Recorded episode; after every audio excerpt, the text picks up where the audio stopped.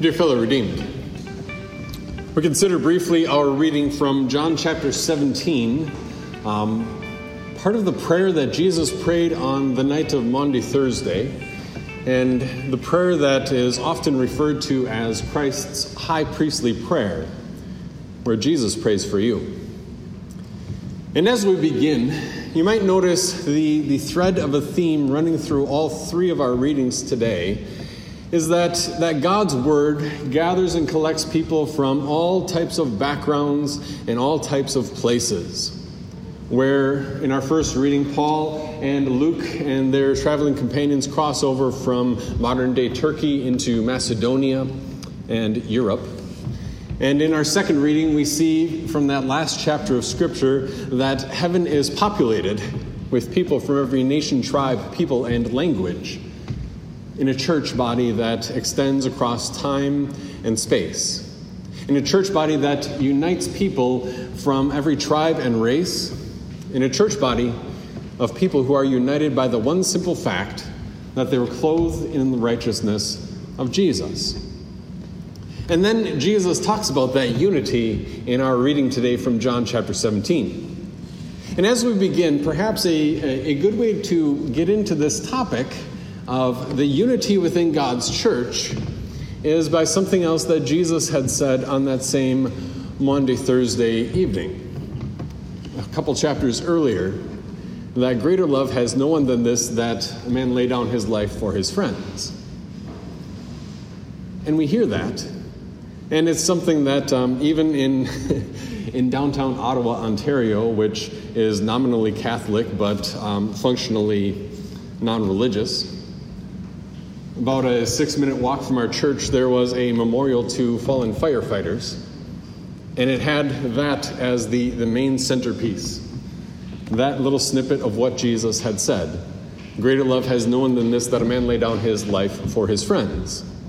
And then in the wings of the memorial were the names of Ottawa area firefighters dating back nearly 200 years who had lost their lives in the effort to save the lives of others. Because sometimes with these statements of Jesus, whether from um, that one about greater love has no one than this, or what Jesus says today about unity within the church, it's something that, that we might perceive and understand in the same way that anybody else around us might perceive and understand it. When Jesus talks about wanting all people to be one, as he and the Father are one, when he talks about that, the outsider and the person, any person walking down the street would say, Well, Jesus, then why are there so many different Christian congregations and denominations?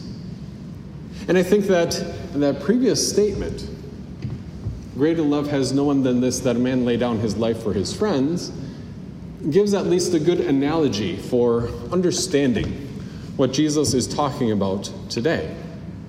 Because even that phrase, whether we apply it to emergency services and such personnel, or whether we apply it and remember it today, and, and yes, give thanks to God for those who did lay down their lives for their friends, or those who did lay down their lives for their country, we can understand that from a typical American and patriotic perspective, from the perspective of somebody who is benefiting from the sacrifice of another. And it's a true statement. But then Jesus goes on to say, You are my friends. With the rest of that statement, greater love has no one than this that a man lay down his life for his friends. And then he talks about how he has brought those disciples into friendship with him. With the point being that even though any outside observer might recognize the value and the valor of laying down one's life for another, Jesus takes that and adds a stronger and spiritual component that He is the one who calls us friends, that He is the one who has laid down His life, not just for the temporal and temporary blessings of safety or peace or security or freedom, but for the eternal blessings of heaven. And so, by analogy, then, when we get to this section from his high priestly prayer talking about unity within the church, it would be simple enough to address it and to look at it in the same light. as that previous statement of Jesus. Greater love has no one than this, that a man lay down his life for his friends. And now, Jesus talks about unity within the church. May they be one in us, so that the world may believe that you sent me. May they all be one, as you, Father, are in me, and I am in you. That's basically verse 21. And it would be simple enough to look at that from just the simple worldly understanding that when Jesus says this, when Jesus says this, one of the hallmarks of Christians in this world, and one of the ways that they would set themselves apart from every other organization, is the fact that they are united. That even the world would recognize and believe. That even the world would recognize that there is something different about this religious group following this man from Nazareth. But if that's all it were, if that's all that Jesus would be talking about, then we would look at this, and there's a couple of places you would end up. Either one, Jesus hasn't kept his promise, and his prayer has, left, has been left unanswered, and his prayer for you has been left empty. Or the other option, that we need to do more and perhaps even compromise in order to have the unity that Jesus wants here. That we need to bring about the unity that Jesus talks about here in a way that, that people can see it. And where do we end up? And what shall we do? Shall we say, well, Jesus and his prayer have fallen through? That his prayer for you and for me and for his Christians of all time, that that prayer is, um, is, has been left unanswered? because the implications of that if Jesus can pray to his own heavenly Father and have his prayer left unanswered, then what of you and me? Why would we take the time to pray if God wouldn't even answer answer his own prayer? What's the value of prayer in that case? Or the second option, option A, either Jesus and his prayer have fallen through, or option B, we need to get to work to create some unity. Some unity that the world will recognize and applaud, and, and some unity in a way that will, that will help them to see the glory of this Jesus. But by analogy, it is true. Greater love has no one than this that a man lay down his life for his friends, except maybe that a man lay down his life for his enemies, which is what Jesus did.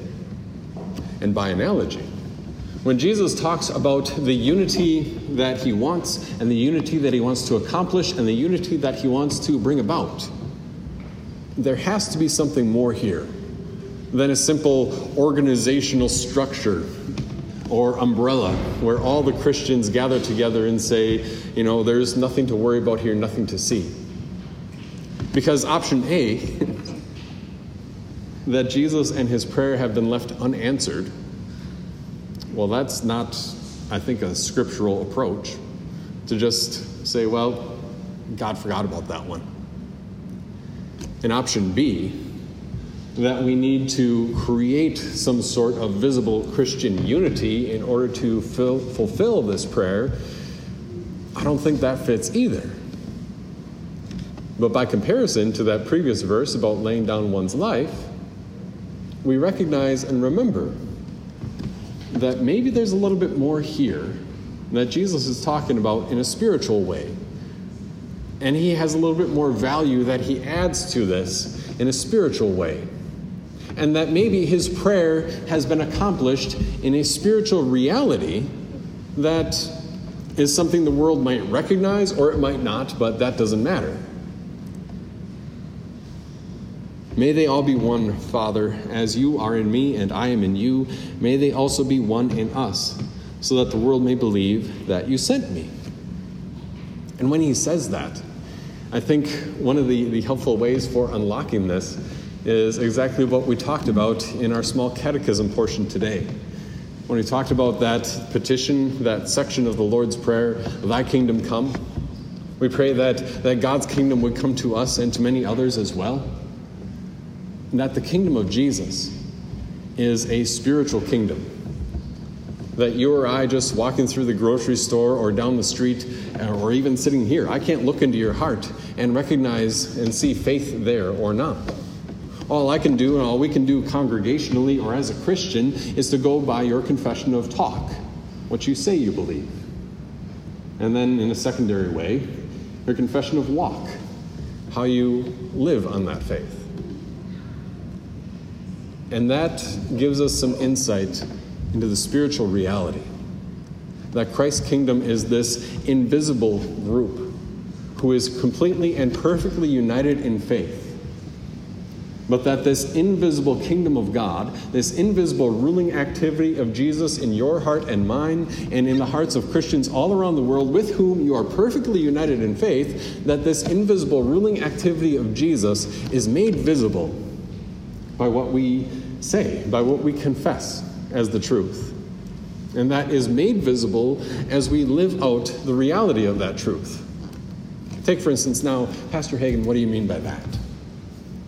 Um, for example, if if a young couple comes to me and says that they would like to get married and they they have been instructed in in the faith here, and um, and that they they've been members of our church or whatever the case may be, and I say, wonderful. And we talk about talk about marriage, go through all the pre-marriage classes and courses, and it comes out that they have already started their life together under the same roof. That's a place where the discrepancy between confession of talk, what they say they believe, doesn't match up with the confession of walk, how they live out that belief.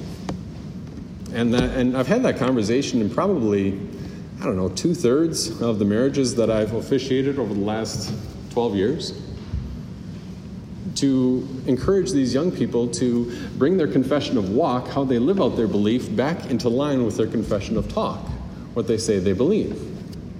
Because in that way, in that way, the kingdom of Christ is, in a sense, made visible. And in that way, as these young people, in this particular instance, as these young people choose a different option and a different path than their than people their own age, than their peers, if you use that word.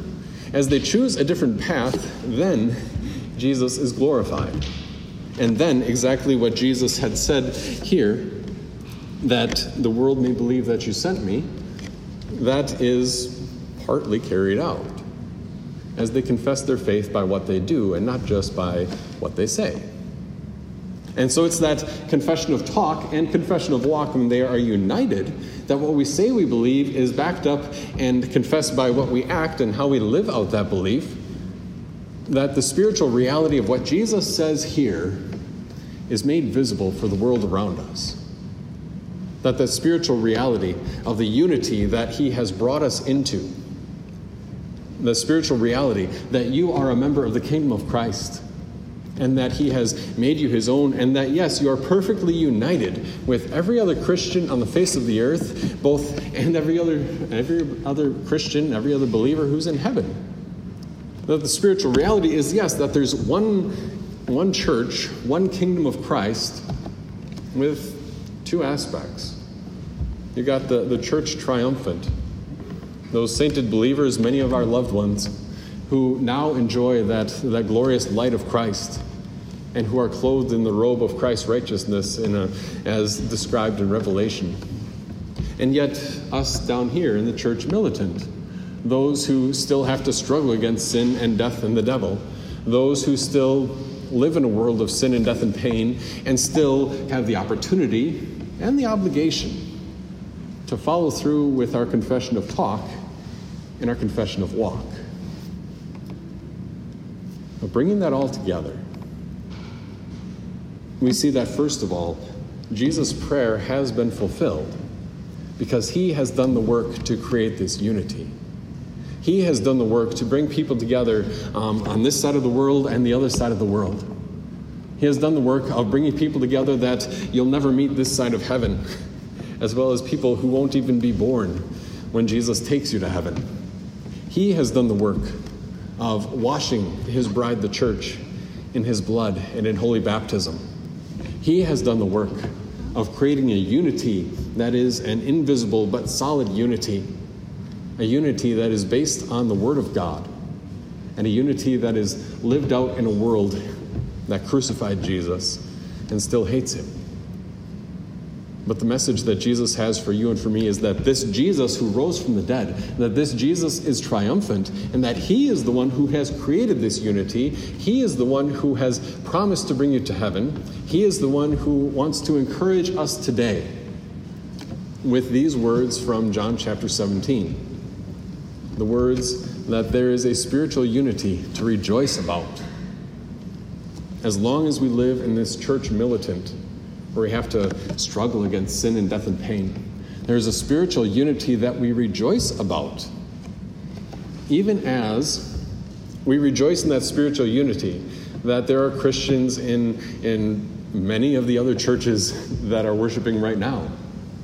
You can rejoice in that fact. Because where the gospel is proclaimed, there the Holy Spirit will create and strengthen faith when and where He chooses where that message of forgiveness in Jesus is shared, there the Holy Spirit can do His work, and there He promises to do His work. And we, we rejoice in that fact, and that spiritual unity, even as, even as we, at the same time, are not members of the same congregation or church body as many of these people. Because that's the other part. There's this spiritual unity that Jesus has won for his people, but that we still live in a world where that spiritual reality has to be verbalized. We confess this is what we believe, and this is what we don't. You can see that a little bit more clearly, perhaps, in the Athanasian Creed, the longest of the three creeds that are in our hymnal. Um, we believe this about the Trinity, and we'll use it next week and we believe that these things are false. That he is one God in three persons, and three persons in one God, yet not three gods. That sort of a thing. Where we verbalize, we put into talk what we believe as well as what we don't believe, so that the unity we do have, the visible unity that we do have, is based on the Word of God. And that's a joy. That's a joy for that opportunity to be able to say, This is what we rejoice about. These are the truths that unite us. This is the tie that really binds us together the word of Jesus and the, the teaching of his word. That this word is the basis for all of our unity the spiritual unity that you were baptized into, as well as the visible unity that you joined when you stood here and you said, or, or in a church very similar, I suppose when you stood here and you said that I believe that I have been instructed according to the Word of God, and that the exposition or the teaching that I hear in this place is in line with the Word of God. That opportunity to rejoice with fellow Christians to say, This is what I believe, based on the Word of God. And if you remember that, uh, that confirmation right, that it goes on that do you intend to live your life according to that Word of God? And to be faithful in the use of word and sacraments, even, um, even putting up with ridicule, bullying, or death, rather than forsake this Jesus? If so, answer, I do, and I, I do. Why do we do that? Because there, in a very visible way, we see the prayer of Jesus answered and the promise of Jesus carried out, where in a little bit of a glimpse among the militant, the church militant here, in a little bit of a glimpse, we see a glimpse of the unity that Jesus has promised for all time, and a glimpse of the unity and the spiritual reality that he talks about here in verse 21. May they all be one, as you, Father, are in me and I am in you. May they also be one in us, so that the world may believe that you sent me. That that prayer has been answered by Jesus, the one, dying for the sins of all, by Jesus bringing that church and gathering that church together through that gospel message in both word and sacrament. That prayer has been visibly answered as we, as we gather together here as a congregation of God's people. As we look around and we recognize that these are my brothers and sisters in Christ, these are the people who are united in faith with me these are the people with whom I will be worshiping Jesus for all eternity. These are the people that I want to confess my faith with. These are the people where I want to confess both in my confession of talk and confession of walk, in what I say as well as what I do, so that, so that by all possible means, in every way, I might speak and share this message of Jesus, so that the spiritual truth of his kingdom would extend to the heart of another, so that even one or two more might join us in that great and innumerable cloud of witnesses in heaven, the group worshiping Jesus even now. You could think of it this way that on this weekend, when the rest of the world, or in the rest of our country, I guess, takes a little bit of time off to, um, to hopefully remember the sacrifices of previous generations and thank God for the blessings He has preserved to us today. And at the same time, the rest of our nation also kind of, I guess, recognizes or applauds this, this weekend as the weekend for barbecuing and it's the start of summer and let's go. that it is true that greater love has no one than this, that a man lay down his life for his friends.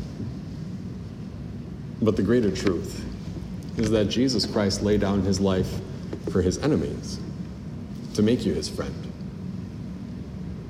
And even as we, you know, have our parades and our festive music and our moments of silence, um, at the same time, we recognize the greater truth, as Jesus talks about here, that the unity that we have, the unity that is visible, is a unity that Jesus wants to use in order to proclaim that word to another. A unity that Jesus wants to gather his people together visibly around his word so that others might hear of the same Jesus who has washed them and made them white in the blood of the Lamb. And a unity that we celebrate even as this side of heaven we don't we don't work together with those who share a different confession of faith. That we don't cooperate and worship with those whose teaching works against what Jesus says here. Because the unity, just like the celebration, the unity isn't just some external visible organization.